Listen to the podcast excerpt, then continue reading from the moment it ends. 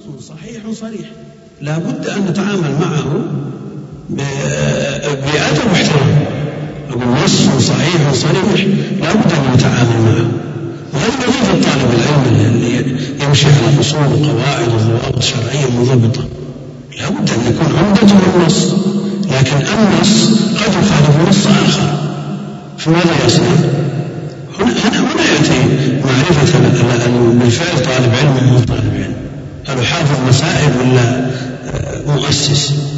وغسل اليدين إذا قام من نوم الليل. من نوم الليل. هذا هو المعتمد عنده. من العلم من يقول آه، الليل والنهار واحد. لأن لا يدري أين باتت يده. يستوي فيها الليل والنهار. ومعول الحنابلة في اقتصارهم على نوم الليل فإنه قال لا يدري أين باتت أين باتت يده. المبيت لا يكون إلا بالليل. المبيت لا يكون إلا بالليل. طيب ماذا عن من آه، عمله بالليل ونومه بالنهار؟ أو درج عليه كثير من الناس في زماننا في قلب السنة الإلهية في جعل الليل هو المعاش. والنهار هو الصبات يعني إذا نام من صلاة الصبح في الصيف من ثلاث ونصف إلى اثنى عشر. يعني نام أكثر من سبع ساعات ثمان ساعات وين؟ أكثر من الليل كله. يؤثر ما يؤثر؟ هم لاحظوا باتت والمبيت لا يكون إلا بالليل. وغيرهم قال المبيت نقصد به النوم. يطلق على عموم النوم. وإلا فالأصل فيه الليل. طيب إذا نام أقل من نصف الليل. أقل من نصف الليل. يؤثر ولا ما يؤثر؟ يؤثر ولا ما يؤثر؟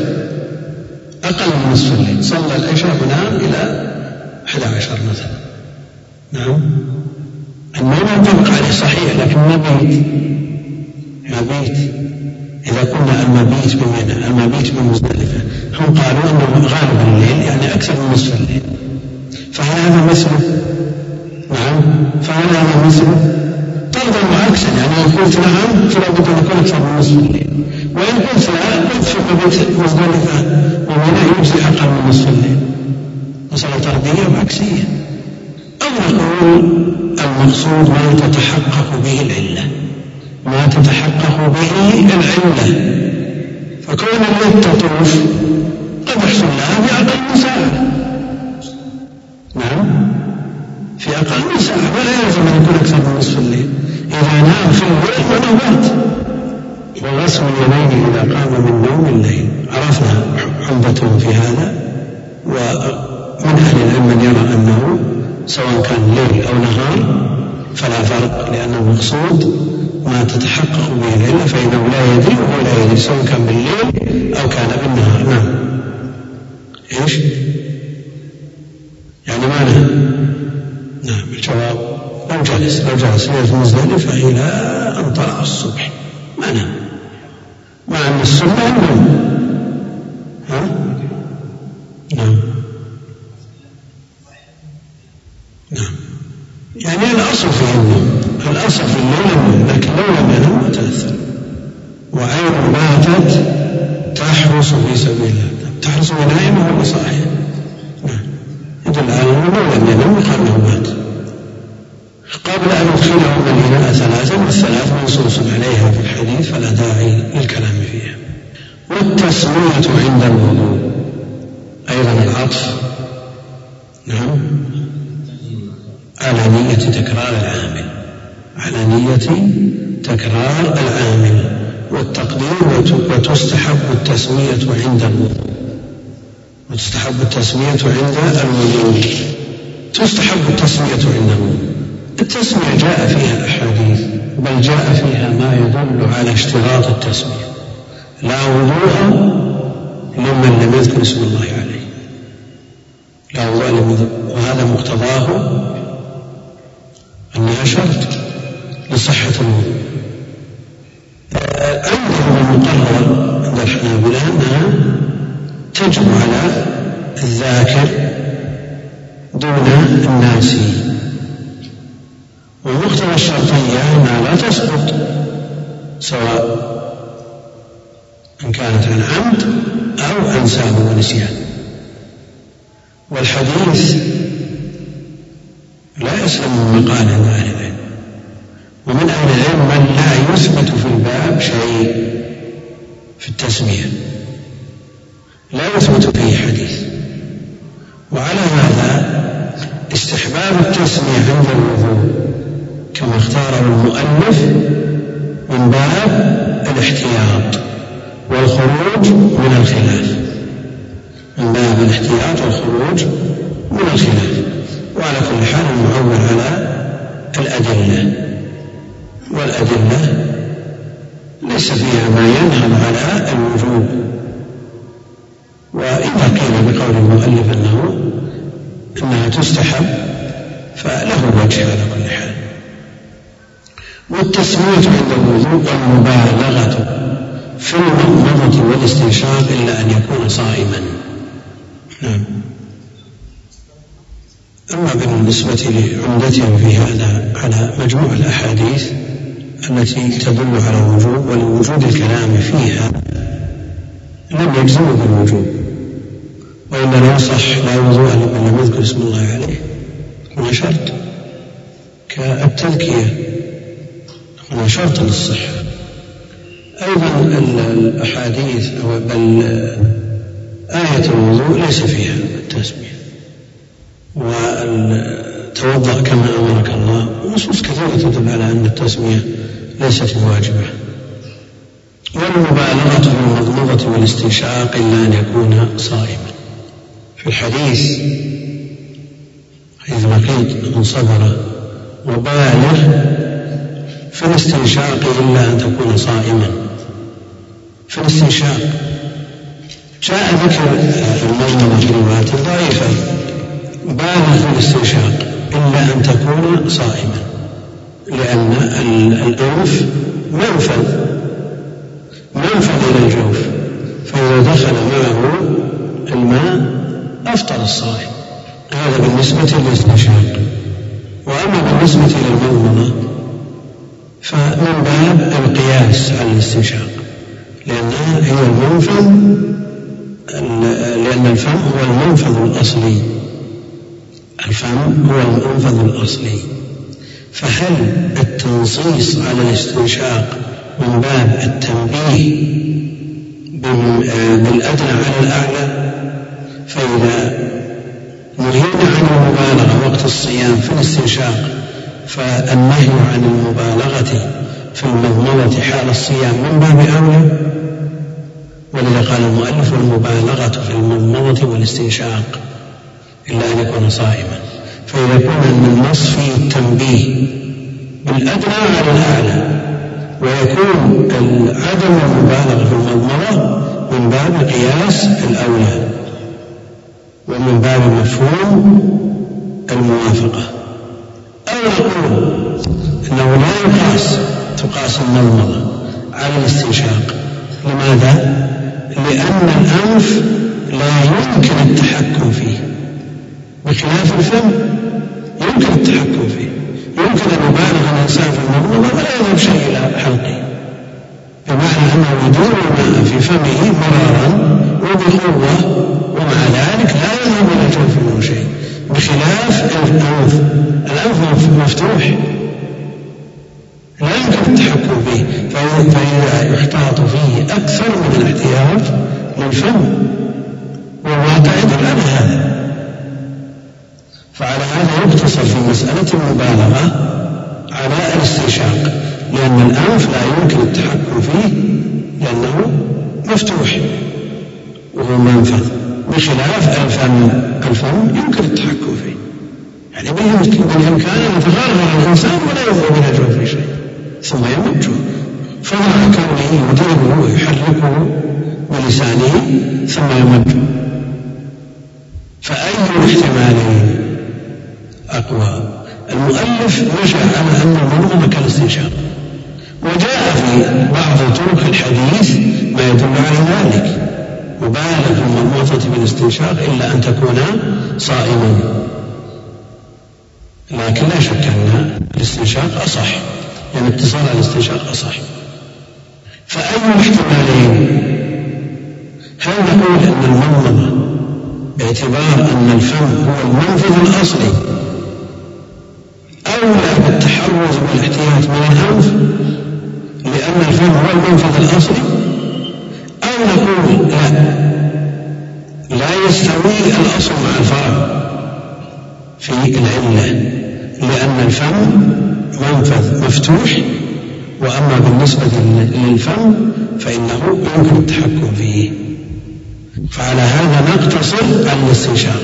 نقول المبالغة في الاستنشاق إلا أن يكون صائما نعم. لا لا قد يتغرغر الإنسان يصل إلى إلى منصب الحق ويوجه. لا عندنا في الجملة شيء ثاني. جملة المؤلف المبالغة في المضمضة والاستنشاق إلا أن يكون صائما. يعني الاستثناء المتعلق المتعقب لأكثر من شيء هل يعود إلى الأخير فقط أو إلى إليهما أو إليها جميعا. يعني الاستثناء هنا إلا أن تكون إلا أن يكون صائما. هل هو متعلق بالاستنشاق فقط أو مرتبط بالأمرين؟ المرمى والاستنشاق نعم. لا عندنا نص في المسألة. بالغ الاستنشاق إلا أن تكون صائما. فهل نقول أن المنظمة مثل الاستنشاق؟ وهو الذي يظهر من كلام المؤلف إذا قلنا إن الاستثناء يعود إلى الأمرين. وإذا قلنا أن الاستثناء يعود إلى الأخير فقط انتهى الإشكال. عند أهل العلم المسألة خلافية في خلاف كبير الاستثناء المتعقب لجملة أو لوصف هل يعود إلى الجميع أو إلى الأخير. يعني من أوضح ما يمثل به قوله جل وعلا في القاذف فاجلدوهم ثمانين جلدة ولا تقبلوا لهم شهادة أبدا وأولئك هم الفاسقون إلا الذين تابوا. عندنا ثلاث جمل اجلدوهم ثمانين جلدة ولا تقبلوا لهم شهادة أبدا وأولئك هم الفاسقون إلا الذين تابوا. هذا الاستثناء تعقب ثلاث جمل كونه يعود إلى الأخيرة هذا محل إجماع أن الفسق ينتفع إذا جلد الحد. تقبل شهادة ولا تقبل. مع قوله جل وعلا تقبلونه شهادة أبدا. تقبل ولا تقبل؟ يقول بعضهم يقول التنصيص على التأبيد. نعم. يدل على أنها تقبل. والاستثناء راجع إلى الجملة الأخيرة فقط. ومنهم من يقول أن رد الشهادة مبني على الفسق. وقد انتفى ثم مانع من قبول شهادته وهنا يتفقون على ارتفاع الفسق ويختلفون في قبول الشهادة ويتفقون على الجلد ثمن جلدة يعني الجلد ثمن جلدة لا بد أن يجلد ثمن جلدة وينتهى لماذا؟ لأن حقوق العباد لا تسقط بالتوبة فالكون لا يعود مخلوق بنصوص أخرى. والاتفاق أيضا على أن الاستثناء إلى ارتفاع الفسق الفسق فيرتفع هذا ما في الخلاف الخلاف في الجملة الثانية الوصول قبول الشهادة فمن نظر إلى التأبيد قال لا يعود الاستثناء إليه ومن نظر إلى أن رد الشهادة مبني على الاتصاف بالفسق وقد ارتفع إذا ارتفع مبني عليه ينظرون مثل هذه الأمور بدقة حتى قال بعضهم أن أنه لا يحكم من حكم مضطرد ما نحكم دائما أنه يعود إلى الجميع أو إلى الأخيرة فقط إنما ينظر في كل استثناء على حدة فما تؤيد القرائن دخوله ويدخل وما تؤيد القرائن خروجه ويخرج مثل ما في الآية وهنا هو الذي يظهر من كلام المؤلف أنه يدخل في المضمرة أو لا يدخله يدخل ولا ما يدخل؟ نعم. هذا إذا كان الاستثناء يعود للجميع هل من قرينة تدل على الدخول أو لا؟ إذا أحلنا الأمر إلى القرائن كما في الآية. ما في قرينة؟ إذا مبالغ المبنية مطلقا سواء صائم أو غير صائم. وفيه بالنسبة للاستنشاق بالغ إلا أن يكون صائما. على مقتضى الحديث أما الاحتمال الثاني أن المضمضة محلها الفم وهو المنفذ الأصلي. وهو منفذ الأصل إلى الجوف. فالمبالغة والاحتياط فيه أقوى. لأن هذا الاحتمال مع الاحتمال الثاني.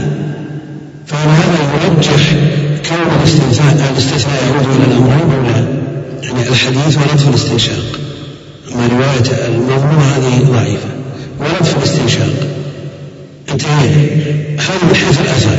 من حيث النظر نأتي نعود الاحتمالين الذين أبديناهما في أول الأمر. نعم. نعم الأنف لا يمكن التحكم فيه لأنه مفتوح. والفم يمكن التحكم فيه. إذا تستمر المبالغة في المنظرة بالنسبة للصائم وغيره وعلى كل حال الصيام ينبغي أن يحتاط له. وإذا نظرنا إلى أصل المسألة. في, في أصل الحكم في المسألتين. اللتان هما الوضوء والصيام. يعني إذا قارنا بين المحافظة على الصيام والمحافظة على الوضوء. المحافظة على الصيام والمحافظة على الاستنشاق. جاء الأمر بالاستنشاق أكثر من مجيء الأمر بالمضمضة وجاء الأمر أيضا بالمضمضة وكل من وصف وضوء النبي عليه الصلاة والسلام ذكر المتمضمض لكن هل المضمضة في القوة مثل قوة المحافظة على الصيام؟ إذا نحتاط بالصيام أكثر مما نحتاط بالمضمضة وكذلك الاستنشاق. وإذا نص على الاستنشاق مع أن الأمر به أكثر فأن تدخل المضمضة فيه من باب أولى. فيحتاط الإنسان لصيامه لئلا يبطله لا سيما إذا كان فريضة نعم. يحصل بها الكمال أنا قلت يعني ينظر إلى الأمرين أيهما آه، يجب الاحتياط له أكثر. لا شك أن الصيام يحتاط له أكثر لا سيما إذا كان فرض. على أن المنع والاستنشاق على ما سيأتي محل خلاف طويل بين العلم بالنسبة لوجوبهما ويأتي تقريبا إن شاء الله تعالى. إلا أن يكون صائما وتخليل اللحية نأخذ هذا ولا نقف عليه؟ نحتاج والإمام جاء وهذا يقول ما قولكم في كتب وجدت في تركة طالب علم قد كتب عليها وقف لله تعالى.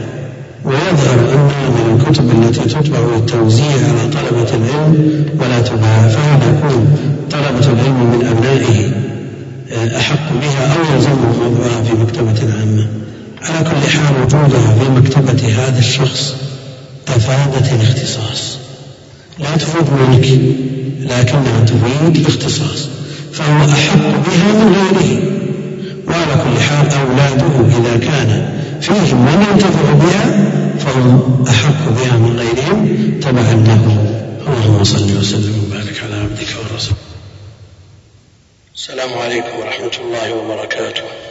الحمد لله رب العالمين وصلى الله وسلم وبارك على عبده ورسوله نبينا محمد وعلى آله وصحبه أجمعين. أما بعد فيقول المؤلف رحمه الله تعالى في باب السواك وسنة الوضوء وقفنا عند تخليل اللحية.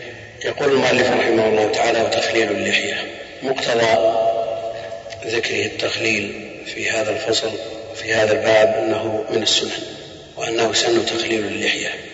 والمراد باللحية هنا الكثيفة.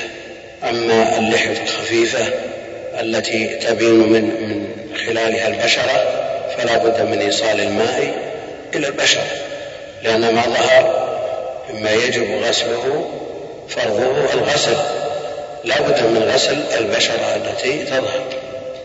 فإذا كانت اللحية خفيفة تبدو من خلالها البشرة فلا بد من غسلها. أما إذا كانت كثيفة لا تبدو من ورائها البشرة فيكتفى بتخليلها. وقد جاء عن النبي عليه الصلاة والسلام ما يدل على أنه كان يخلل لحيته يخلل لحيته لأنها كثيفة لحيته عليه الصلاة والسلام. مقتضى ذلك أن ما ظهر من القدم أيضا إذا كان عليه خف أو ما في حكمه مما يمسح عليه أن ما ظهر من القدم أيضا فرضه الغسل. وهذه قاعدة جادة مسلوكة عند أهل العلم أن ما فرع أن ما ظهر مما يجب غسله فرضه الغسل.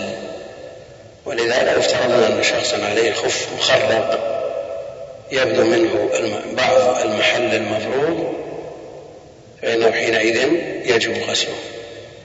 ولا يجمع ولم يرد الجمع بين الغسل والمسح. فعلى هذا لا يجوز المسح على الخف المخرق. لا يجوز المسح على الخف المخرق لأن الجادة والقاعدة من العلم أن ما ظهر من المحل المفروض يجب غسله.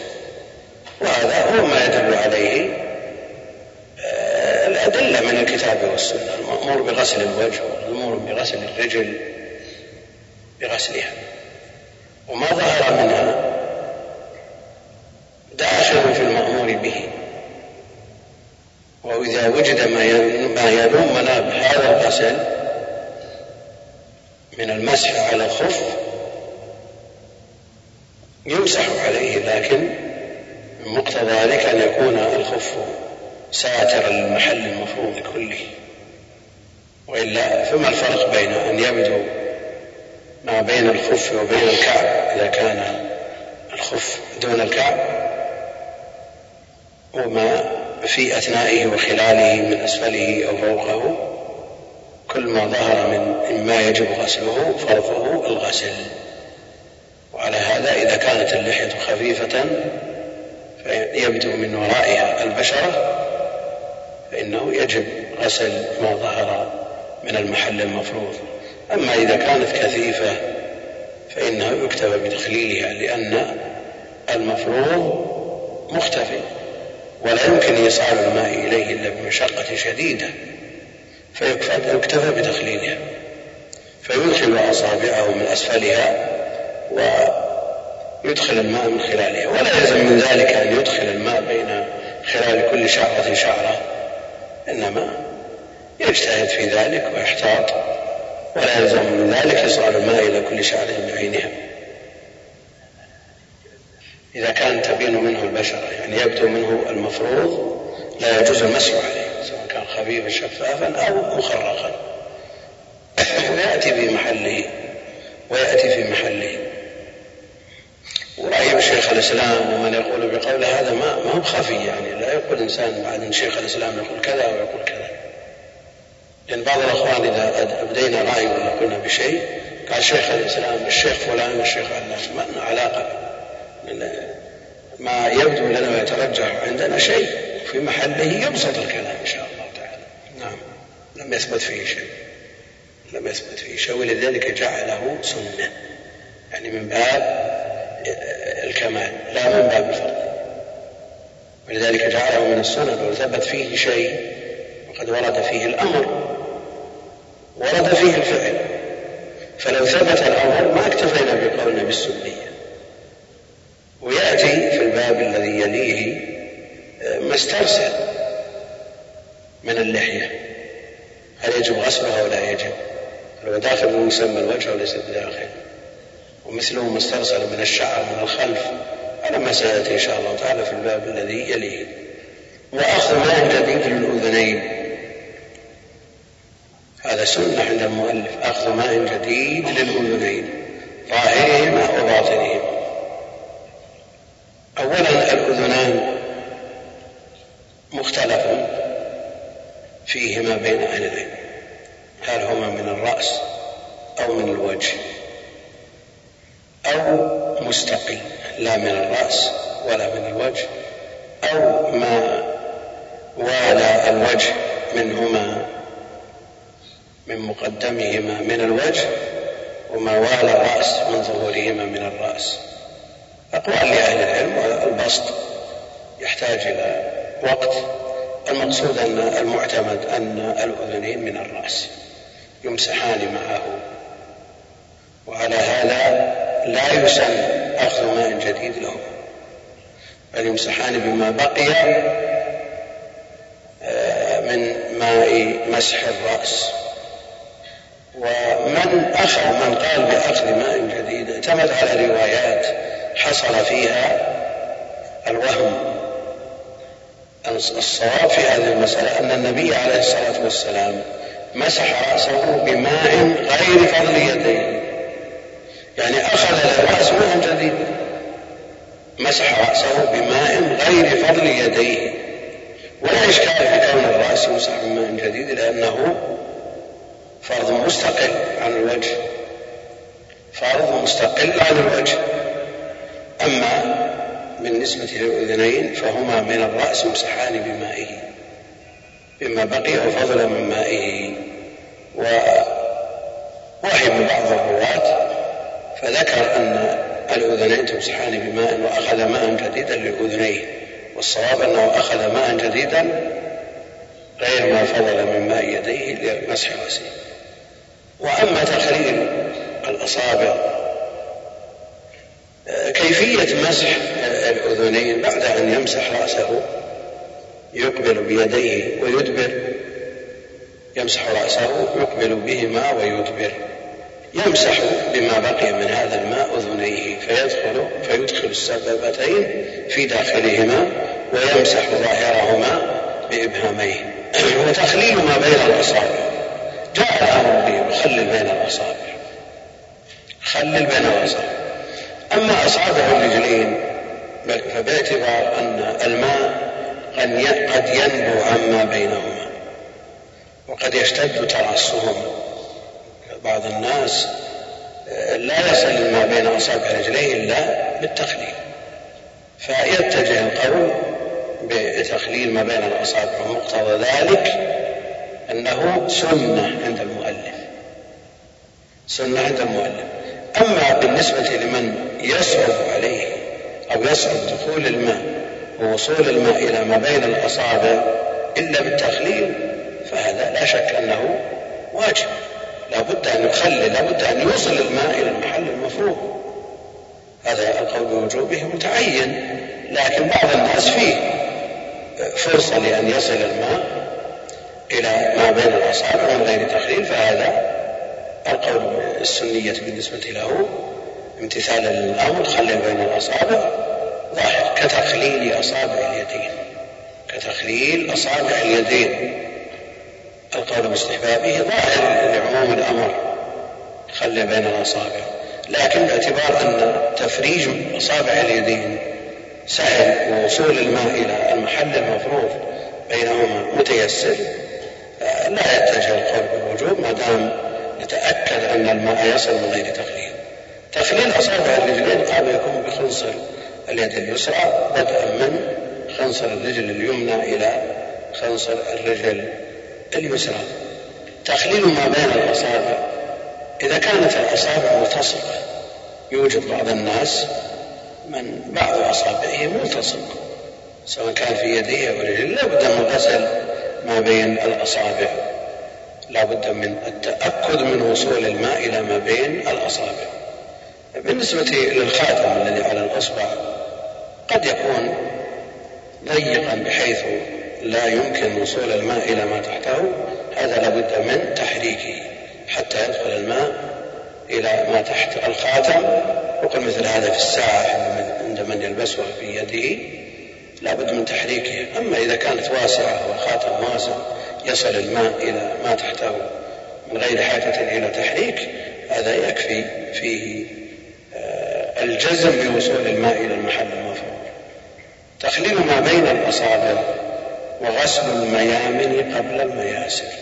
يعني اليد اليمنى تغسل قبل اليد اليسرى والرجل اليمنى تغسل قبل الرجل اليسرى. ومقتضى صنيع المؤلف أن ذلك سنة. مقتضى صنيع المؤلف أن ذلك سنة. الله جل وعلا في آية الوضوء في سورة المائدة قال أيديكم إلى المرافق وأرجلكم إلى الكعبين من غير تنصيص على تقديم اليمنى على اليسرى. ولذا اكتفوا بالسنية إذا قرن ذلك مع كونه عليه الصلاة والسلام يعجبه التيمم. يعجبه التيمم. من ذلك قوله في طهوره. يعني في وضوءه يعجبه التيمم. لكن لو قال قائل هل نمسح جانب الرأس الأيمن قبل الأيسر؟ أو جانب الوجه الأيمن قبل الأيسر؟ يتجه ولا ما يتجه؟ لا لأنه يمسح الرأس دفعة واحدة والوجه يغسل دفعة واحدة. فلا مجال لغسل الجانب الأيمن قبل الأيسر. غسل غسل الميامن قبل المياسر. جاء في تغسيل الميت الأمر بتقديم الميامن ابدأنا بميامنها ومواضع الوضوء منها. هل نستدل بهذا على وجوب غسل اليمنى قبل اليسرى في الوضوء؟ ابدأنا بميامنها. ومواضع الوضوء منها. هل في هذا ما يدل على الوجوب غسل اليمين قبل الشمال في الوضوء؟ نعم. الأصل في الأمر الوجوب أولا الرازي في تفسيره نسب إلى الإمام أحمد أن غسل اليد اليمنى قبل اليسرى واجب. وغسل الرجل آه، اليمنى قبل اليسرى واجب نسبه إلى الإمام أحمد ولا يعرف ما مصدر إصداره ومرجعه في ذلك ولذا حكموا على قوله بأنه شاذ ولا يعرف في المذهب هذا ولا يعرف في المذهب هذا القول. نأتي إلى حديث ابن عطية في غسل بنت النبي عليه الصلاة والسلام حينما قال ابدأن بميامنها ومواضع الوضوء منها. مقتضى الآية أن اليدين فرض واحد. والرجلين كذلك. ولذلك يكون فروض الوضوء على ما سيأتي. غسل الوجه غسل اليدين مسح الرأس وغسل الرجلين. ولا يقولون غسل الوجه وغسل اليد اليمنى وغسل اليد اليسرى يعني يفرقون بين اليد اليمنى واليسرى. لا ما أحد قال بهذا. وعلى هذا فتقديم اليمنى على اليسرى سنة. سنة كل من وصفه النبي عليه الصلاة والسلام ذكر أنه غسل اليمنى قبل اليسرى لكن في وضوء أو في غسل الميت أمر النبي عليه الصلاة والسلام أن يبدأ بالميامن ومواضع الوضوء. يبدأ بالميامن ومواضع وبين الجملتين اتحاد ولا اختلاف بينهما توافق ولا تنافر؟ توافق. كيف توافق؟ قوله ابدأنا بميامنها ألا يقتضي أن تغسل الرجل اليمنى قبل اليد اليسرى؟ ابدأنا بميامنها أليس من مقتضى هذه الجملة أن تغسل الرجل اليمنى قبل اليد اليسرى؟ لما لا؟ ابدأ أنا بما يمنع عندنا جملتين نتعامل مع جملتين في حديث واحد. ابدأنا بما يمنها هذه جملة مستقلة. مقتضى ذلك أن نغسل الرجل اليمنى قبل اليد اليسرى مقتضى هذه الجملة. يعني لو لم يرد علينا غيرها هذا متجه هذا متعين. أن نغسل الشق الأيمن ثم نغسل الشق الأيسر. ومواضع الوضوء منها مقتضى ذلك أن تغسل اليد اليسرى قبل الرجل اليمنى. صار بين الجملتين توافق ولا؟ يعني من في الظاهر كلام في الظاهر في التعامل مع الجمل. ثم كوننا نحتاج إلى توفيق لنرفع هذا التعارض وهذا التنافر هذا مطلوب. والمراد بمختلف الحديث و التعارض بين الأحاديث إنما هو في الظاهر فيما يظهر للمجتهد أما بالنسبة لحقيقة الأمر فلا يمكن أن يوجد تعارض ولا تناقض ولا اختلاف ولا تضاد. بين أحاديث صحيحة مقتضى الجملة الأولى إبداء بميامنها أن نغسل الرجل اليمنى قبل اليد اليسرى. ومقتضى الجملة الثانية مواضع الوضوء أن نغسل اليد اليسرى قبل الرجل اليمنى. وهذا هو التعارض الظاهر. كيف نرفع هذا التعارض؟ الميامن يدخل فيها اليد اليمنى والرجل اليمنى والمياسر يدخل فيها اليد اليسرى والرجل اليسرى. لكن هل تغسيل الميت مثل تغسل مثل غسل الحي بمعنى أن الوضوء يقدم على الغسل على الغسل؟ أو الوضوء في أثناء الغسل. يعني هل يوضع الميت وضوءا مستقلا ثم بعد ذلك يعمم بدنه بالماء؟ شرط تغسل الميت في الكتاب. نعم. يعني كالحي. شو هنا ولا يدخل الماء في فيه ولا من فيه فإن كان فيه ماء أزاله بخرقة ويصب عليه الماء فيبدأ بميامنه نعم ويقلبه على جنبيه ليعم الماء سائر جسده ويكون في كل المياه شيء من السدر ويضرب السدر ويغسل برغوته رأسه فيغسل برغوته رأسه ولحيته ويستعمل في كل أموره طيب قبل ذلك نعم ثم يوضئه وضوءه للصلاة. يوضئه وضوءه للصلاة ولا يدخل الماء في فيه ولا في أنفه يعني ما يلزم في مثل هذا مضمضة ولا استنشاق فإن كان فيه ما أذن زاله خلقة يصب عليه الماء فيبدأ بميامنه. يعني أبدأنا بميامنها في الغسلات التي لا وضوء فيها. وأبدأنا بمواضع الوضوء في الوضوء في توضيئتها وفي الغسلة التي فيها الوضوء. هكذا قال العلم. وبهذا يرتفع الاختلاف. نعم. هم قالوا يبدأ بمواضع الوضوء بالميامن في الغسلات التي لا وضوء فيها. لأن أولا إذا قلنا أن غسل الميت مثل غسل الحي يبدأ بوضوءه وحينئذ يبدأ بمواضع الوضوء. والغسلات التي لا وضوء فيها بعد ذلك إذا أردنا تعميم البدن بالماء من غير وضوء. نعم نبدأ بالميامن كما كالحي يغسل الشق الأيمن ثم الأيسر يفيض الماء على الشق الايمن ثم الايسر فلا إشكال إن شاء الله تعالى. من المسائل التي يختلف فيها غلام الخلال أبو بكر عبد العزيز مع المؤلف. أنا أظن في هذا الباب مسألتين.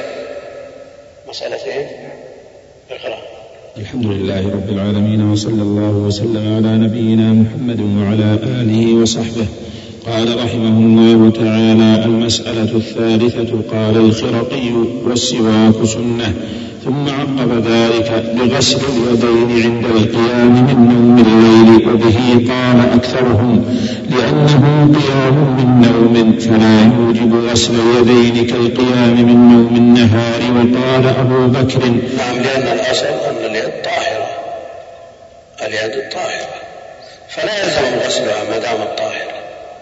والأمر الوارد في الحديث أو النهي عن إدخالهما للكراهة يعني لا يرتقي إلى الوجوب لأن اليد في الأصل طاهرة هذا ما اختاره المؤلف على ما مضى ولا شك أن الأصل في الأمر الوجوب. الأصل في الأمر الوجوب ولا صارف له. وأما كونهم يصرفون الأمر بمجرد العلة هذا محل نظر. نعم.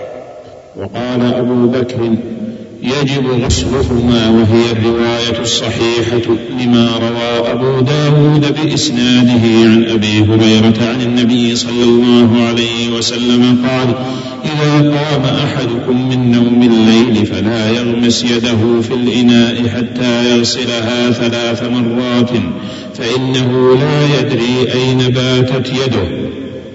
مستند المؤلف الأمر في الحديث وأن الأمر للاستحباب لا للوجوب والصارف العلة فإنه لا يدري. المسند مستند من استدرك عليه كلام الخلال أن الأصل في الوجوب وأن العلة لا تقوى لهذا الصرف. والأصل في الأمر الوجوب نعم. المسألة الرابعة ذكر الخرقي عقيب ذلك التسمية. وأنها سنة في الطهارة وبه قال أكثرهم لأنه لما لم يجب الذكر في آخرها لم يجب في أولها كالصيام. وقال أبو بكر التسمية واجبة وهي الرواية الصحيحة لما روى أحمد بإسناده عن أبي سعيد الخدري قال قال رسول الله صلى الله عليه وسلم لا وضوء لمن لم يذكر اسم الله عليه. عرفنا مستند المؤلف في التسمية أما ما يتداوله الفقهاء من الحنابلة وغيرهم في استدلالهم على عدم وجوب التسمية أنها عبادة لا يجب الذكر في أولها فلا يجب في آخرها فلا يجب في أولها كالصيام. مثل هذا لا يقوى على معارضة النص لو ثبت. وأما ما جاء في التسمية فلا يخلو حديث منها من ضعف كلام لأهل العلم. ولو قلنا بمقتضى الحديث الذي استدل به غلام الخلال على الوجوب لا وضوء لمن لم يذكر اسم الله عليه. هل يكفي أن يكفي أن نقول بالوجوب أو أن الصيغة صيغة شرط؟ لأن النفي إما أن يتجه إلى الحقيقة العرفية أو الحقيقة الشرعية أو الحقيقة اللغوية. لا وضوء هل يمكن الاتجاه اتجاه النفي لا وضوء إلى الحقيقة اللغوية أو العرفية؟ وتوضأ غسل الأعضاء كلها. توضأ وضوءا يعني في ظاهره كامل. فكوننا ننفي الحقيقة اللغوية هذا غير متجه.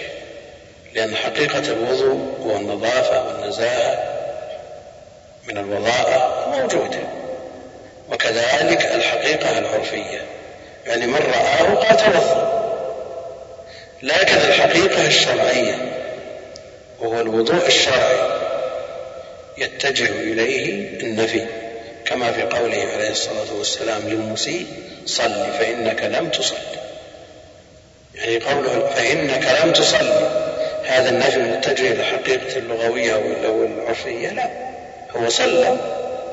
قرأ وركع وسجد. هذه صلاة. لكن هل هذه صلاة شرعية أو ليست صلاة شرعية؟ فالنفي يتجه إلى الحقيقة الشرعية في مثل هذه النصوص. فحينئذ لا وضوء شرعي. وإذا لم يكن هناك وضوء شرعي يصح ولا ما يصح؟ مع انتفاء الحقيقة الشرعية. لا يصح. إذا التسمية شرط. لو قلنا بمقتضى هذا الحديث. لكن هم من جهة أخرى يختلفون في التقدير. فإما أن يقولوا لا وضوء صحيح وإما أن يقولوا لا وضوء كامل. فيكون فيه وضوء لكنه ناقص. والكمال هنا منه ما هو كمال واجب ومنه ما هو كمال مستحب. المقصود أنه لو صح النص لا مفر من كونها شرط لصحته. نفي الكمال لو قلنا بنفي الكمال الكمال منه ما هو واجب ومنه ما هو مستحب. فإن قلنا نفي الكمال الواجب قلنا واجب على ما اقتضاه كلام الخلال. وإذا قلنا نفي الكمال المستحب اتجه كلام المؤلف. يعني مقترنا بسم الله توضأ مقترنا أو متبركا بسم الله. آه، ليس بنص في الوجوب هنا زوائد الهداية على خير زوائد بن الخطاب يقول رحمه الله فصل في السواك وغيره. روى أبو هريرة أن النبي صلى الله عليه وسلم قال لولا أن أشق على أمتي لأمرتهم بالسواك عند كل صلاة. متفق عليه والسواك سنة مؤكدة عند الصلاة وتغير رائحة الفم بمأكول آه، أو نوم وغير ذلك لأن آه، معكم نسخ زوائد الهداية على الخرق وتغير رائحة الفم بمأكول أو نوم لأن كان المطبوع أو ثوم ولكن الثوم داخل في المأكول الصواب أو نوم وغير ذلك ويستحب في سائر الأوقات إلا فيما بعد الزوال في حق الصائم ففي كراهيته له روايتان وهذا تقدم الكلام فيه. ويستاك بعود ينقي الفم ولا يجرحه ولا يتفتت فيه ويجتنب الرياحين والأولى عرجونا أو زيتونا أو عود أراك. ويستاك عرضا يستاك عرضا يعني لا طولا لأن الطول يؤثر في اللثة. أما العرض فينظف الأسنان من غير تأثير في اللثة. ويكتحل وترا ويكتحل وترا ويدهن غبا يدهن يكتحل وتر. بمعنى أنه يكتحل في كل عين مرة أو ثلاث مرات أو يكتحل في عين ثلاثا وفي الثانية ثنتين يكون المجموع وتر أيهما أقرب؟ يعني لو قلنا يكحل كل عين مرة وتر قلنا المجموع شفع المجموع شفع. وإذا قلنا يكتحل في كل عين ثلاثا ثلاثا قلنا المجموع ست صارت شفع فهل المنظور إليه هنا الاكتحال وتر. كل عين بمفردها أو المجموع يكتحل في عين ثلاثا وفي عين آه، اثنتين أو في عين واحدة وفي الثانية اثنتين ليكون المجموع وتر. أيهما أوجه؟ يعني كل عين مستقلة. نعم. يعني هل هما شيء واحد أو شيئان شيء واحد. لا هو مقتضى قياسه على اليدين أن يغسل كل يد ثلاثا ولو صار المجموع ستة. هو يغسلها ثلاثا ثلاثا. يغسل اليدين ثلاثا ثلاثا. يعني كل يد تغسل ثلاث مرات فينظر إلى كل عضو على حدة. ويدهن لبا يعني يوم يدهن ويوم لا يدهن يوم يدهن ويوم لا يدهن والنظافة وخروج المسلم وظهوره بالمظهر اللائق به مطلوب وتعاهد ما يقدر به مطلوبا أيضا لكن من غير إسراف من غير إسراف في ذلك. ولذلك يدهن غبا ما يدهن كل يوم. بعض الناس يهتم بمظهره وهذا مطلوب لكن ينبغي أن يكون بقدره. تجده يصرف على هذه الأمور أوقات طويلة. وأقول مثل هذا في تغيير الثياب وغيرها. لا يمكث في الثوب بحيث تجتمع فيه الأوساخ والروائح الكريهة ولا يلزم أن يغير ثيابه كل يوم. ويسرح شعره وينظر في المرآة لأن حسن المظهر مطلوب ويتطيب. والنبي عليه الصلاة والسلام حبب إليه الطيب. قال ويجب الختان. ويجب الختان. أما وجوبه بالنسبة للرجال فظاهر لأنه لا يتم الواجب إلا به. وهو من سنن الفطرة وجوبه بالنسبة للرجال ظاهر لأنه لا يتم الواجب هو الإنقاء في الاستنجاء إلا به فهو واجب بلا شك. وأما بالنسبة للمرأة فهو محل خلاف بين أهل العلم منهم من أوجبه ومنهم من حمله على الاستحباب. ويكره القزع وحلق بعض الرأس وترك بعضه وجاء النهي عنه في الصحيح ينهى كان ينهى عن القزع والأصل في النهي التحريم. وفي مسلم عن رسول الله صلى الله عليه وسلم قال خمس من الفطرة. الختان والاستحداد. الختان معروف بالنسبة للرجال والنساء وما يقطع من هذا ومن هذا.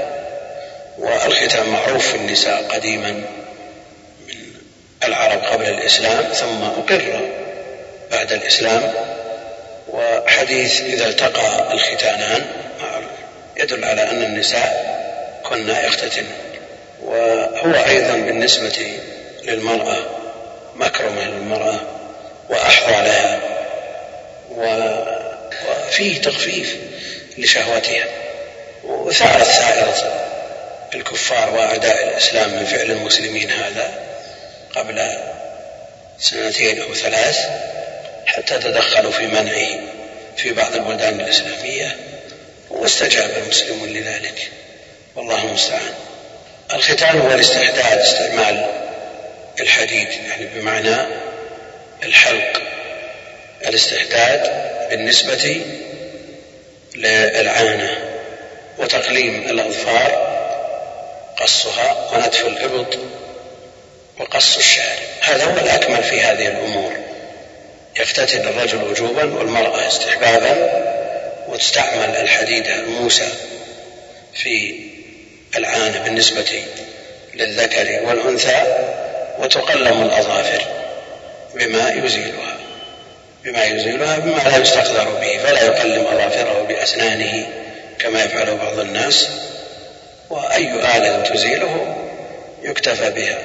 ونتف الإبط يعني لو استعمل النتف للعانة أو استعمل النور ما استعمل الاستحداد بأي شيء زال الشعر أجزاء لكن التوجيه في الحديث على استعمال الموسى بالنسبة للعانة وتقليم الأظفار بما يزيلها.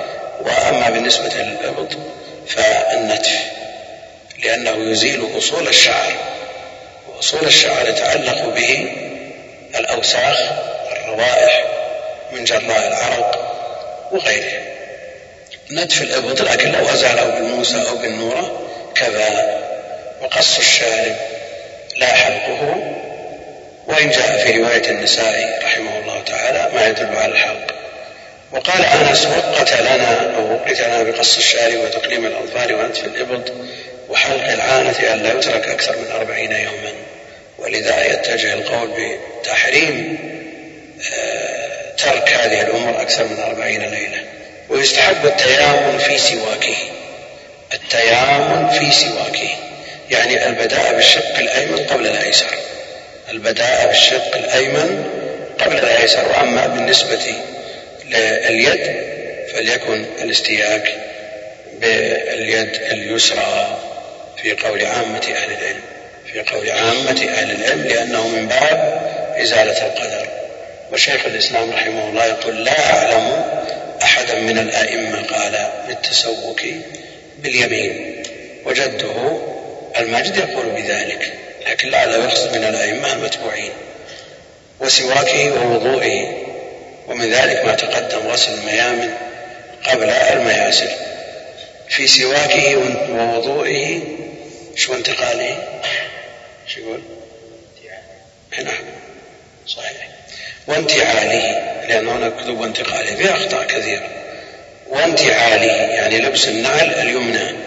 فاليمنى في اللبس تقدم وفي الخلع تقدم اليسرى. لتبقى اليمنى منعولة محفوظة أكثر من اليسرى لأنها أكمل وأشرف. وجاء ما يدل على أنه يعجبه التيمم في تنعله عليه الصلاة والسلام ودخوله المسجد فيقدم رجله اليمنى في دخول المسجد والعكس في الخروج يقدم اليسرى. وجاء ما يدل على ذلك وأنه من السنة كما عند البيهقي وغيره. يقول هل ورد دليل على أن السواك يكون عرضا والأطباء يذكرون أن السواك وغسل الأسنان بالفرشاة والمعجون يكون طولا لأنه أقوى في التنظيف فهل ورد حديث صحيح في ذلك لنضرب بقوله عرض الحائط على كل حال المسألة مسألة آه، تنظيف مع اتقاء المفسدة والمضرة والناس يتفاوتون بعض الناس اللثة عنده هشة. أدنى ما ورد عليه أثر فيها.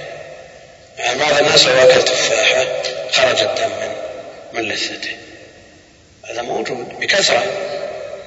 فمثل هذا لا يعرض هذه اللثة بعض الناس إذا استاق طولا خرج المسواك وطرفه أحمر فمثل هذا لا شك أنه يستاك عرضا بعض الناس اللي عنده لثة قوية يمكن أن يمر عليها السواك بقوة لأن الإنسان تحتاج إلى دلك بقوة.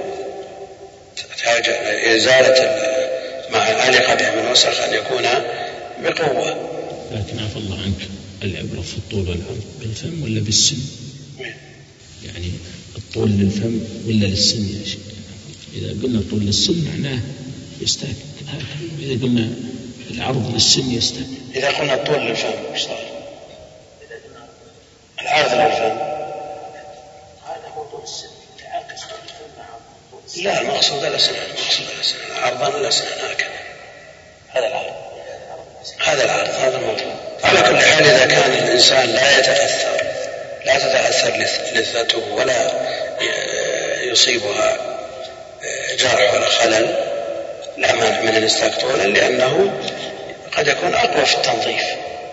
قد يكون أقوى في التنظيف لكن إذا كان يتأثر كما هو حال كثير من الناس فيستاك عرضا هذا مرده إلى التأثر. إذا كان الإنسان يتأثر ويتأذى بها طولا استاك عرضا وإلا فالمسألة مسألة النبي عليه الصلاة والسلام استاك أيضا على لسانه ومطلوب أيضا مسح اللسان بالسواك كأنه يتهوع يقول أع أع لأنه يصل إلى آخر الحلق بالسواك. المقصود أن المراد التنظيف التنظيف على أي وجه كان آه، يكفي. آه، بالنسبة للفرشات والمعجون وغيرها لا شك أنها قد يكون تنظيفها للفم أكثر وأقوى من تنظيف السواك المجرد لكن السنة إنما تتأدى بالسواك. فالسواك في مواضعه لا يغني عنه شيء عند الوضوء وعند الصلاة وعند القيام من النوم وعند تغير الفم وعند في المواضع التي ذكرها أهل العلم آه، السواك. كما عدا ذلك إذا أراد قدرا زائدا على ذلك وأراد أن يأخذ بنصائح الأطباء من الأخذ بهذه الآلات لا مانع إن شاء الله تعالى. لأن المسألة تعود إليه مسألة طبية والشرع يأمر بالمحافظة على البدن من غير إسراف. يقول قاعدتهم التسوق باليد اليسرى لأنه إزالة أذى أليست أصبع اليد اليمنى تزال بها النجاسة الأذن اليمنى؟ كيف؟ أصبع اليد اليمنى تزال بها نجاسة الأذن اليمنى؟ الأصل الأذن آه، ليس فيها نجاسة. يعني كونها تمسح لا النجاسة ولو وجدت النجاسة لوجب غسلها فمنهم من يقول أنه يتجه القول فيه القول بالتعبد السواك. مع أن إزالة القدر فيه ظاهرة. فالتعبد يتجه إذا كانت الأسنان نظيفة. الأسنان نظيفة ما فيها وسخ استاك عند وضوئه وأزال جميع ما على الأسنان من وسخ ثم كبر للصلاة. الآن هل نحتاج إلى أن نستاك باليسرى لأننا نزيل قدر أو نستاك باليمنى لأننا نزاول العبادة من دون قدر؟ الآن نجزم ما في قدر. نعم. هو عبادة هو عبادة رتب عليه ثواب عظيم ومن هذه الحيثية عبادة. لكن عامة العلم حينما قالوا التسوق باليسار. نظروا إلى أنه إزالة قدر وهذا ظاهر. هو عبادة لأنه إزالة قدر. فهو مركب من أمرين. هو عبادة لا شك. وفيه أيضا إزالة قدر محسوسة وواضحة لكن إذا اجتمع الأمران أزال القدر مع الوضوء. وأسنانه لم يعد فيها شيء البتة. نظيفة. ثم ذلك كبر للصلاة وأراد أن يستاك نقول له تسوق بالشمال لأنه زال يقول ما في قدر. أنا أمتثل لأمرتهم بالسواك عند كل صلاة. فهل يتجه القول بأنه يستاك باليمين لأن العلة زالت العلة الأولى زالت. أو لا يتجه؟ نعم. شو؟ لا وإذا قلنا إزالة قدر فمعروف قاعدة الشرع أن إزالة القدر تكون بالشمال القاعدة الشرعية لكن في حال النظافة وارتفع جزء العلة ارتفع جزء العلة بقي الجزء الآخر نستاك باليمين إذا انتفى جزء العلة.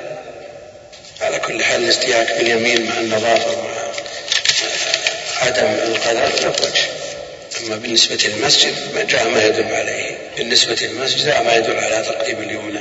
أما بالنسبة للبيت فإن قلنا أنه موطن عبادة وتزاول فيه عبادات وكذا وما يزاول فيه من معاصي على خلاف الأصل فيتجه القول بتقديم اليمنى الإمام الموفق رحمه الله بن قدامة عمل كتاب أولادي في زوائد الهداية على الخرق وكانت النية أن نستخرج زوائد المتون المطروقة الآن على الخرق اكتفينا بهذا في أول الأمر لكن ما زالت الحاجة داعية إلى النظر في زوائد المتون المطروقة الآن وهي ثلاثة العمدة والدليل والزاد. العمدة والدليل والزاد. فيقارن بين المسائل العمدة مع مسائل الخرق استخرج الزوائد. يقارن بين مسائل الدليل ومسائل الخرق وتستخرج الزوائد وهكذا بالنسبة للزاد ولو كان هذا عمل يعني يصير جماعي يحتاج إلى مجموعة في كتاب وأخرى في كتاب آخر ومجموعة ثالثة في الكتاب الثالث كان طيب. كان بالإمكان أن نكتفي بواحد في كل كتاب لكن كونه يعمل عليه أكثر من واحد لنقارن بين العملين ونجزم بأنه لم يترك مسألة ما من الزوائد ما ذكرت. كون العمل يكون مشترك أنشط للدرس أنشط للدرس. فإذا تبرع بعض الإخوان على أن يلتزموا بهذا ما هو مسألة إذا التزموا أخشى في يوم من الأيام نجي ما, ما أحضر لنا أحد شيء. فإذا كان أكثر من واحد نحتاج إلى ثلاثة في العمدة ثلاثة في الدليل وثلاثة في الزهد. لو قدر أنه غاب واحد يكفي اثنين ونحتاج إلى اثنين لنقارن عمل الواحد بالثاني لنجزم بأنه ما ترك من المسائل شيء. في أحد بيتبرع ولا؟ العمدة والدليل والزهد طيب الزهد العمدة عند الشيخ. سجلهم يا عبد الله سجل ثلاثة هنا ثلاثة ثلاثة العمل الجماعي فيه بركة إن شاء الله تعالى. تشغيل الأخوان بعد. يحيي الدرس. أكثر من بعض بحيث يتضح البعض طويل في حكم في حكم. حتى التحديد التحديد الذي يعملونه الآن قصد لأنه حرق لبعضهم. ما حكم لبس الخف الثاني بعد طهارة المسح؟ معنى هذا الكلام. نعم. ما حكم لبس الخف الثاني بعد طهارة المسح؟ واضح السؤال؟ مفهوم؟ يقول يعني لبس الجورب الأول أو الخف الأول قبل غسل الرجل الثانية طيب. ما ظهر لي. ما ظهر لي الكلام. لا كلامك ولا كلامك. وقد يكون هذا من قصوري لكن عاد ما يمنع أننا نستثبت يقول ما حكم لبس الخف الثاني بعد طهارة المسح؟ أنا اللي تبادر إلى ذهني أنه يريد أنه يغسل اليد اليمنى الرجل اليمنى ثم يدخلها الخف ثم يغسل الرجل اليسرى ثم يدخلها الخف لبس الخف الثاني. نعم جورب فوق جورب مسح ثم لبس الجورب الثاني بعد, إيه. بعد مسح الأول. لبس هذا اللي تريد؟ يعني لبس خف ثاني يقولون إلا إذا لبس خفا فوق خف الحكم للفوقاني. فالحكم للفوقاني. إذا لبسه بعد أن مسح على الأول لا يسأل له أن يمسح على الثاني. لأنه لما لبسه لم تكن الرجل طاهرة بعد الحدث. أدخل الأولين صار لهم الحكم. لكنه لبس الخف الثاني بعد نقض الطهارة. بعد نقض الطهارة. الطهارة بعد نقض الطهارة الأولى التي من أجلها مسح الأول. والآن توضأ وضوء كامل. ولبس الخف الأول ثم أحدث ومسح على الأول ثم أحدث ومسح على الأول مسح ثم لبس الثاني. قد أحدث مرة ولا مرتين ولا عشر ما يختلف الحكم. إذا أحدث أول مرة انتهى الإشكال. هل نقول أنه لبس الخف الثاني بعد تمام الطهارة؟ وهذا المقصود به طهارة آه، مسح ولا طهارة غسل؟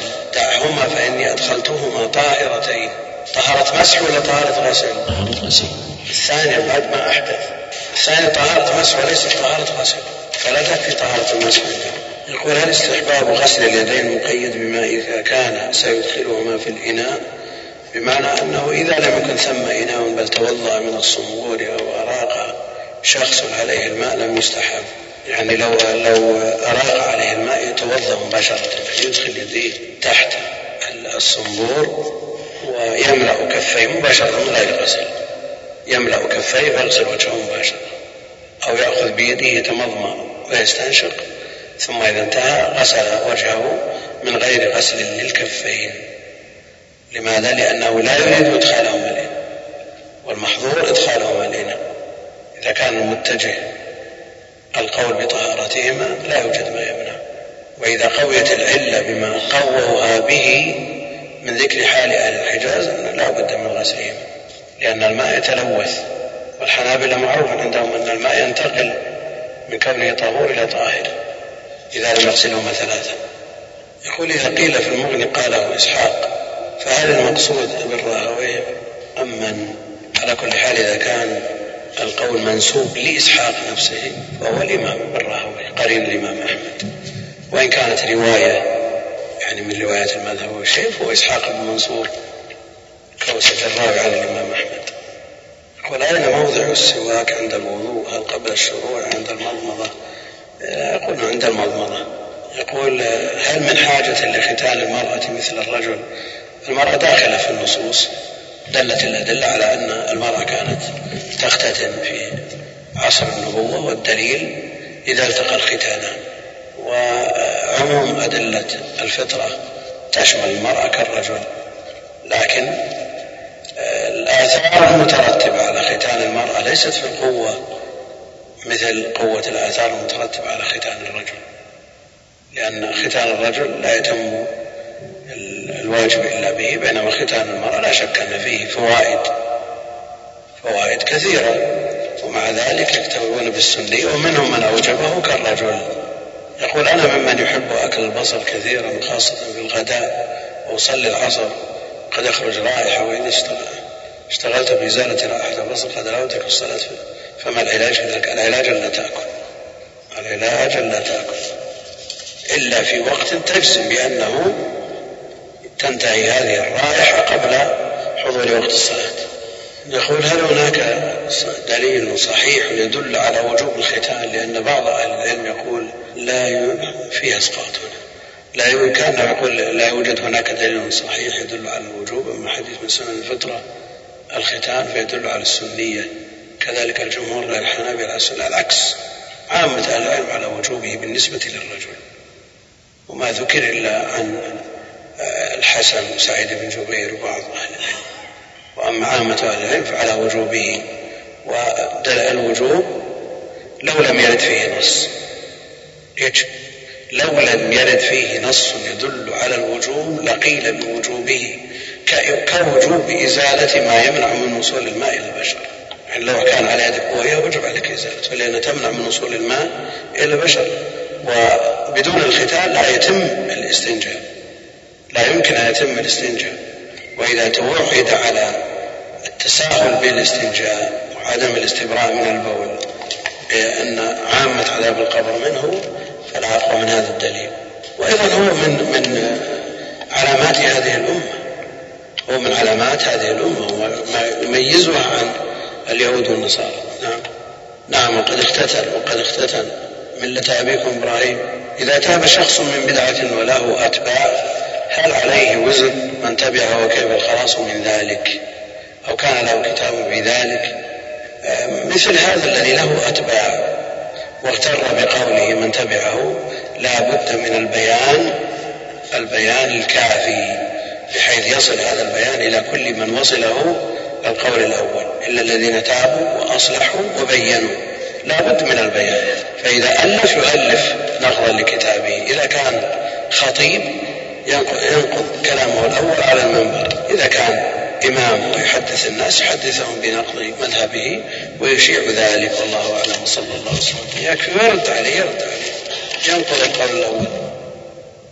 السلام عليكم ورحمة الله وبركاته. الحمد لله رب العالمين وصلى الله وسلم على نبينا محمد وعلى آله وصحبه. قال رحمه الله تعالى باب فرض الطهارة. وفرض الطهارة. عندنا شيخ كلمة مقحمة. إيه؟ إيه مقحمة. وفرض الطهارة ماء طاهر وإزالة الحدث والنية للطهارة وغسل الوجه وهو من منابت شعر الرأس إلى من حدر من اللحيين والذقن وإلى أصول الأذنين ويتعاهد المفصل وهو ما بين اللحية والأذن والفم والأنف من الوجه وغسل اليدين إلى المرفقين. كذلك هنا سقط. ويدخل المرفقين ساقطا. ويدخل المر نعم. ويدخل المرفقين في الغسل. عندك قال غسل اليدين إلى المرفقين في الغسل. نعم. سقط من الطبعة الجديدة ويدخل المرفقين نعم. ومسح الرأس وغسل الرجلين إلى الكعبين وهما العظمان الناتئان ويأتي بالطهارة عضوا بعد عضو كما أمر الله تعالى والوضوء مرة يجزئ والثلاث أفضل وإذا توضأ لنافلة صلى بها فريضة ولا يقرأ القرآن جنب ولا حائض ولا نفساء ولا يمس المصحف إلا طاهر والله أعلم.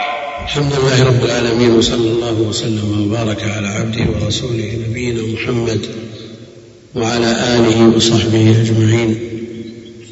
أما بعد فيقول المؤلف رحمه الله تعالى باب فرض الطهارة. المؤلف رحمه الله تعالى أدخل هنا الفروض الأربعة المنصوص عليها في القرآن والتي جاء بيانها بالسنة قولا وفعلا وأدخل معها بعض الشروط بجامع أن الوضوء لا يصح إلا بها فلو ترك فرضا لم يصح ولو ترك شرطا لم يصح وهذا الذي يجمع الشرط والركن. الذي يجمع الشرط والركن أن ما اشترط له أو ما طلب له هذا الركن لا يصح إلا بتوافر الشروط واجتماع الأركان. لكن الفرق بين الشروط والأركان أن الشروط خارج الماهية والأركان داخل الماهية خارج الماهية والأركان داخل الماهية فهناك فرق لو نظرنا إلى شيء واحد اختلف فيه بين أهل العلم. هل هو شرط أو ركن؟ ثم ذكرنا الآثار المترتبة على هذا الخلاف. اتضح لنا أنه لا بد من فصل الشروط عن الأركان. لا بد من فصل الشروط عن الأركان. وعذر المؤلف أنه متقدم. يعني قبل استقرار الاصطلاحات. قبل استقرار الاصطلاحات الدقيقة التي اعتمدها المتأخرون. فهذا المتن من أوائل المتون التي صنفت في هذا الفن. ولا بد أن يحصل مثل هذا. وما دام الجامع بين الشرط والركن عدم الصحة. فلا فرق من هذه الحيثية. لكن مثل ما ذكرت شيء واحد اختلف فيه هل هو شرط أو ركن وذكر على هذا الخلاف آثار مترتبة. مثل تكبيرة الإحرام. تكبيرة الإحرام عند عامة أهل العلم الجمهور أنها ركن من أركان الصلاة. والحنفية يرون أنها شرط. قد يقول قائل لا فرق. لا فرق بين هذا وهذا. لأن الصلاة لا تصح بدون نية سواء قلنا شرط أو ركن. لكن ذكروا من آثار الخلاف بعد تصور حقيقة الشرط وحقيقة الركن. أن الشرط يكون خارج الماهية والركن داخل. وعلى هذا لو كبر وهو حامل النجاسة. ثم وضعها عند آخر التكبير أو مع آخر التكبير صلاته صحيحة ولا باطلة؟ عند الحنفية صحيحة لأنه حملها خارج الصلاة وعند الجمهور باطلة لأنه حملها داخل الصلاة إيش معنى خارج الصلاة؟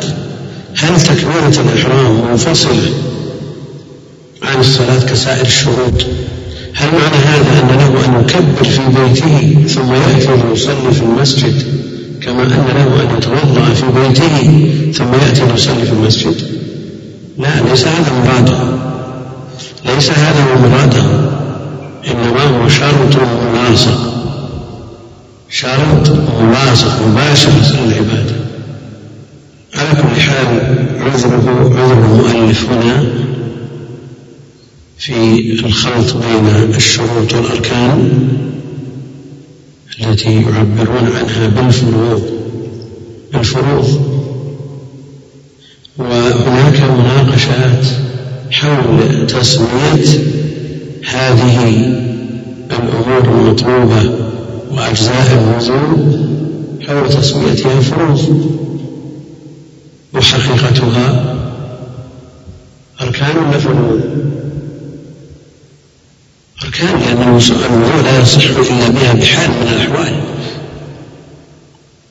الركن غير الفرض نعم الركن مفروض الإتيان به لكن حقيقة الركن غير حقيقة الفرض. لا سيما وأن المؤلف حنبلي والحنابلة لا يفرقون بين الفرض والواجب. يفرقون بين الواجب والركن. هم يفرقون بين الواجب والركن لكن لا يفرقون بين الواجب والفرض. وإذا كنا على اصطلاحهم باب واجبات الطهارة. يستقيم لأن الواجب غير الركن وفي الصلاة يقولون في الواجب تبطل الصلاة بتركه عمدا ويجبر بسجود السهو. وأما الركن فلا يجبر بسجود السهو لا بد من الإتيان به إن ذكر في محله وإلا تبطل الركعة التي هو فيها أو منها ففرق بين الواجب والركن عندهم ولا فرق بين الفرض والواجب عندهم لكن هم يتتابعون على تسمية هذه الأجزاء أجزاء الطهارة فروض الطهارة لو ترك غسل يد أو رجل تصح طهارته ولا ما تصح؟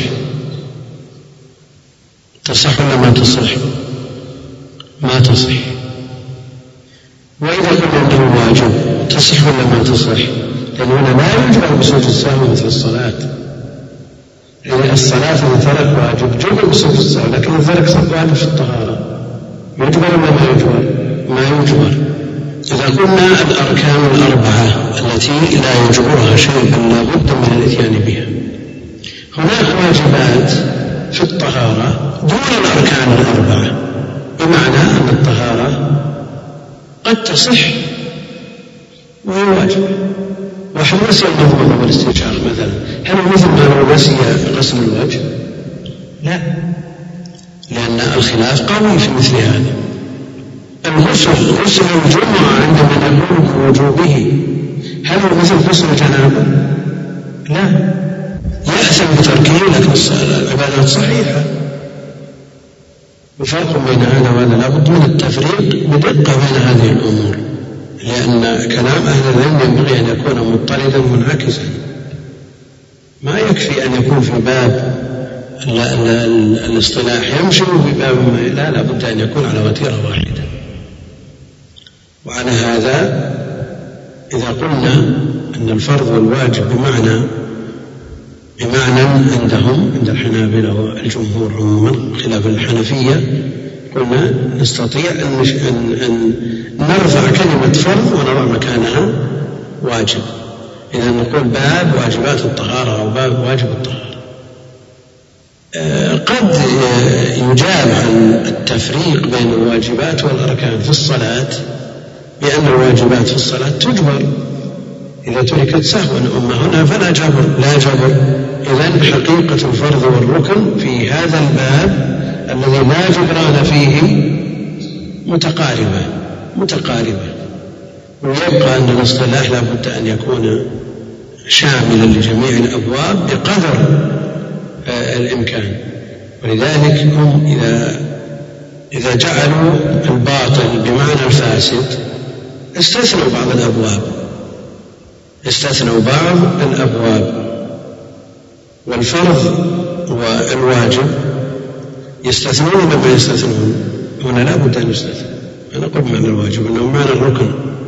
لا بد أن نستثني فنقول أن الواجب هنا بمعنى الركن لأن ما ذكر أركان وشروط. واعتذرنا للمؤلف في خلطه بين الأركان والشروط. فرض مفرد والطهارة آه، مضاف إليه والمفرد إذا أضيف اقتضاء العموم. وإلا لو قلنا أن فرض واحد فتكون الطهارة فرض واحد وليس فيها فروض أكثر من واحد.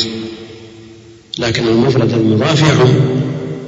مثل سنة الوضوء كما تقدم مفرد مضاف.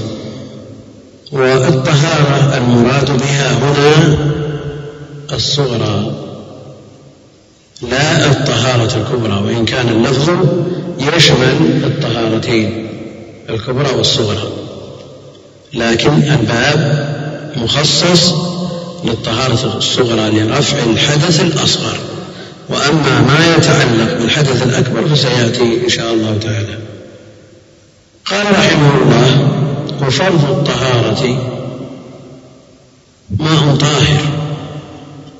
ماء طاهر. ومراده بالطاهر هنا الطهور يعني طاهر مطهر يرفع الحدث. وهناك ماء طاهر لكنه غير مطهر أي لا يرفع الحدث. فمراده بالماء الطاهر هنا المراد به الطهور الذي يرفع الحدث. والماء الطاهر فرض أو ركن أو شرط.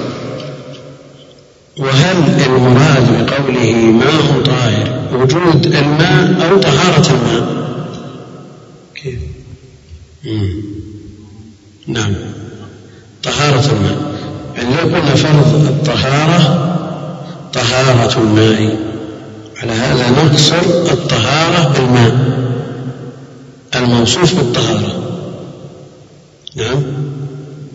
لكن الآن الباب المذكور هنا وإن كانت الترجمة أعم فالطهارة تشمل الوضوء وتشمل البدل وهو التيمم وتشمل الغسل وتشمل أيضا بدل وهو التيمم لكن هذا العموم في الترجمة يخصصه التفصيل التفصيل المذكور. فالمراد هنا بالطهارة في هذه الترجمة طهارة الماء. من الحدث الأصغر فقط. طهارة الماء بالحدث الأصغر فقط. وأما طهارة البدن ستأتي ومن الحدث الأكبر ستأتي أيضا. فالباب وإن كان في ترجمته عموم فيخصص هذا العموم بما ذكره في آه، أثناء الباب. فتكون أن هنا جنسية ولا عهدية؟ نعم. عهدية لا جنسية. وحينئذ الكلام يستقيم. فرض الطهارة ماء طاهر. ماء طاهر هل هو ركن ولا شرط؟ شرط وإزالة الحدث. عرفنا أن المراد بالطاهر هو الطهور الذي يرفع الحدث. هذا جريان على مذهب الحنابلة الذين يقسمون الماء إلى ثلاثة أقسام. وإلا عند من يقول بأن الماء قسمان ما نحتاج إلى هذا الكلام. وتقدم الكلام فيه في الباب الأول. ماء طاهر وإزالة الحدث؟ إزالة الحدث شرط. ما المراد بإزالة الحدث؟ هل هل المراد به أعني الحدث الوصف القائم بالبدن الذي يمنع من الصلاة وما في حكمها أو المراد به ما يخرج من البدن مما يبطل الطهارة؟ لأنه يطلق على هذا ويطلق على هذا. فهل المراد بالحدث الحدث يطلق ويراد به الوصف المعنوي القائم بالبدن. ويطلق ويراد به ما يخرج من البدن مما يبطل الطهارة ويترتب عليه تنجيس المحل. إزالة الحدث المراد به إزالة الأثر أثر الخارج. من السبيلين أثر الخارج من السبيلين أثر البول وأثر الغائط. لا بد من إزالته وهذا شرط لصحة الطهارة. شرط لصحة الطهارة. إزالته تكون بالاستنجاء بالماء أو بالاستجمار بالأحجار. ولذا يقول أهل العلم ولا يصح قبلهما وضوء ولا تيمم. لا يصح قبل الاستنجاء أو الاستجمار وضوء ولا تيمم. وهذا الذي مشى عليه المؤلف هو قول أكثر العلماء. لا تصح الطهارة إلا بعد الاستنجاء أو الاستجمار. منهم من يرى أن الأثر أثر النجاسة على السبيلين لا يختلف عن النجاسة على سائر البدن. يعني لو كان في ظهره أو في على فخذه أو كتفه نجاسة. يتوضأ ولا ما يتوضأ؟ ثم يزيلها. أو يزيلها ثم يتوضأ. لا يختلف الحكم. يتوضأ ثم يزيلها أو العكس لا فرق. فالقول الثاني في المسألة أنه لا فرق بين أن تكون النجاسة على محل الخارج على السبيلين أو على غيرهما في أي جزء من أجزاء البدن. نعم. إلا ما يلزم يعني بحائل أو شيء بالأحجار لن يمس ما أظن مثل هذا بعيد يعني هم يمرون بأشياء تحتاج إلى احتياط أكثر من هذا. لا لهم يشترطون ولا يصح قبلهما وضوء ولا تيمم. وهذا القول هو المرجح عند أهل العلم عند عامة أهل العلم هو مرجح. إزالة الحدث يعني عند الحاجة إليه عند وجوده. ولا يحتاج إلى غسل السبيلين من غير حاجة إليه. وليس من فروض الوضوء غسل السبيلين كما يظن عامة الناس. العوام يتصورون أن غسل السبيلين من فروض الوضوء. لا بد.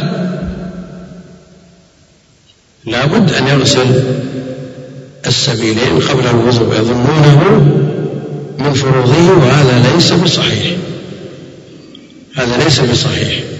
فإن احتيج إلى غسلهما لوجود الأثر النجاسة فهذا أمر لا بد منه. وإن لم يوجد فلا. نعم. وعلى القول بنجاسته يكون حكمه حكم البول. نعم وعلى القول بطهارته وقيل بذلك لا. وأيضا هو مبطل للوضوء بلا شك. وهو نجس لأن, لأن النبي عليه الصلاة والسلام أمر علي أن يغسل ذكره في رواية وأنثيه فهو نجس وإن لم يكن كنجاسة البول هو نجس لكن نجاسة مخففة. ولذا جاء في أنضح فرجك.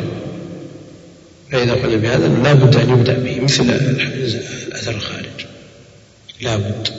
الحدث يقول لا يغسل السبيل إلا عند الحاجة إليه يعني وجود نجاسة من أثر الخارج ولا حاجة لغسله دون ذلك والريح لا تضر ولا يلزم غسل السبيل منها ولا يلزم غسل السبيل منها وجاء في خبر لكنه ضعيف من استنجى من الريح فليس من حديث ضعيف لكن الإجماع قائم على أنه لا يستنجى من الريح خلافا لبعض طوائف المبتدعة كالزيدية يغسلون ويخلعون سراويلهم عند الصلاة لأنها تنجست بالريح. المقصود أن مثل هذه الخلافات تذكر لمجرد العلم بها وإلا لا عبرة بأصحابها وأربابها ولا أثر لها وجودا ولا عدما يعني ما ما تخلق الإجماع. وإزالة الحدث والنية النية شرط لصحة الطهارة سواء كانت الطهارة أصلية أو بدل يعني سواء كانت بالماء أو التيمم بالتراب الصعيد لا بد منها وهذا قول جماهير أهل العلم. إنما الأعمال بالنيات وإنما لكل امرئ ما نوى. وهذا حصر. وجاء في رواية لا عمل إلا بنية. وإنما الأعمال بالنية. فالمسألة التي النية شرط لكل عبادة شرط لصحة كل عبادة. فلا بد من توافر شرطين لصحة كل عبادة تكون العبادة مقولة أن يقصد بها وجه الله جل وعلا وأن يتبع النبي عليه الصلاة والسلام فيها. فلا بد من الإخلاص والمتابعة. لتكون العبادة صحيحة وهما شرطان. هما شرطان. ومنهم من يقول هي شرط واحد النية إخلاص العمل لله جل وعلا كافي. لماذا؟ لأنه من لازم الإخلاص أن يكون العمل على هدي النبي صلى الله عليه وسلم. فالعمل الذي ليس فيه إخلاص ليس من هديه.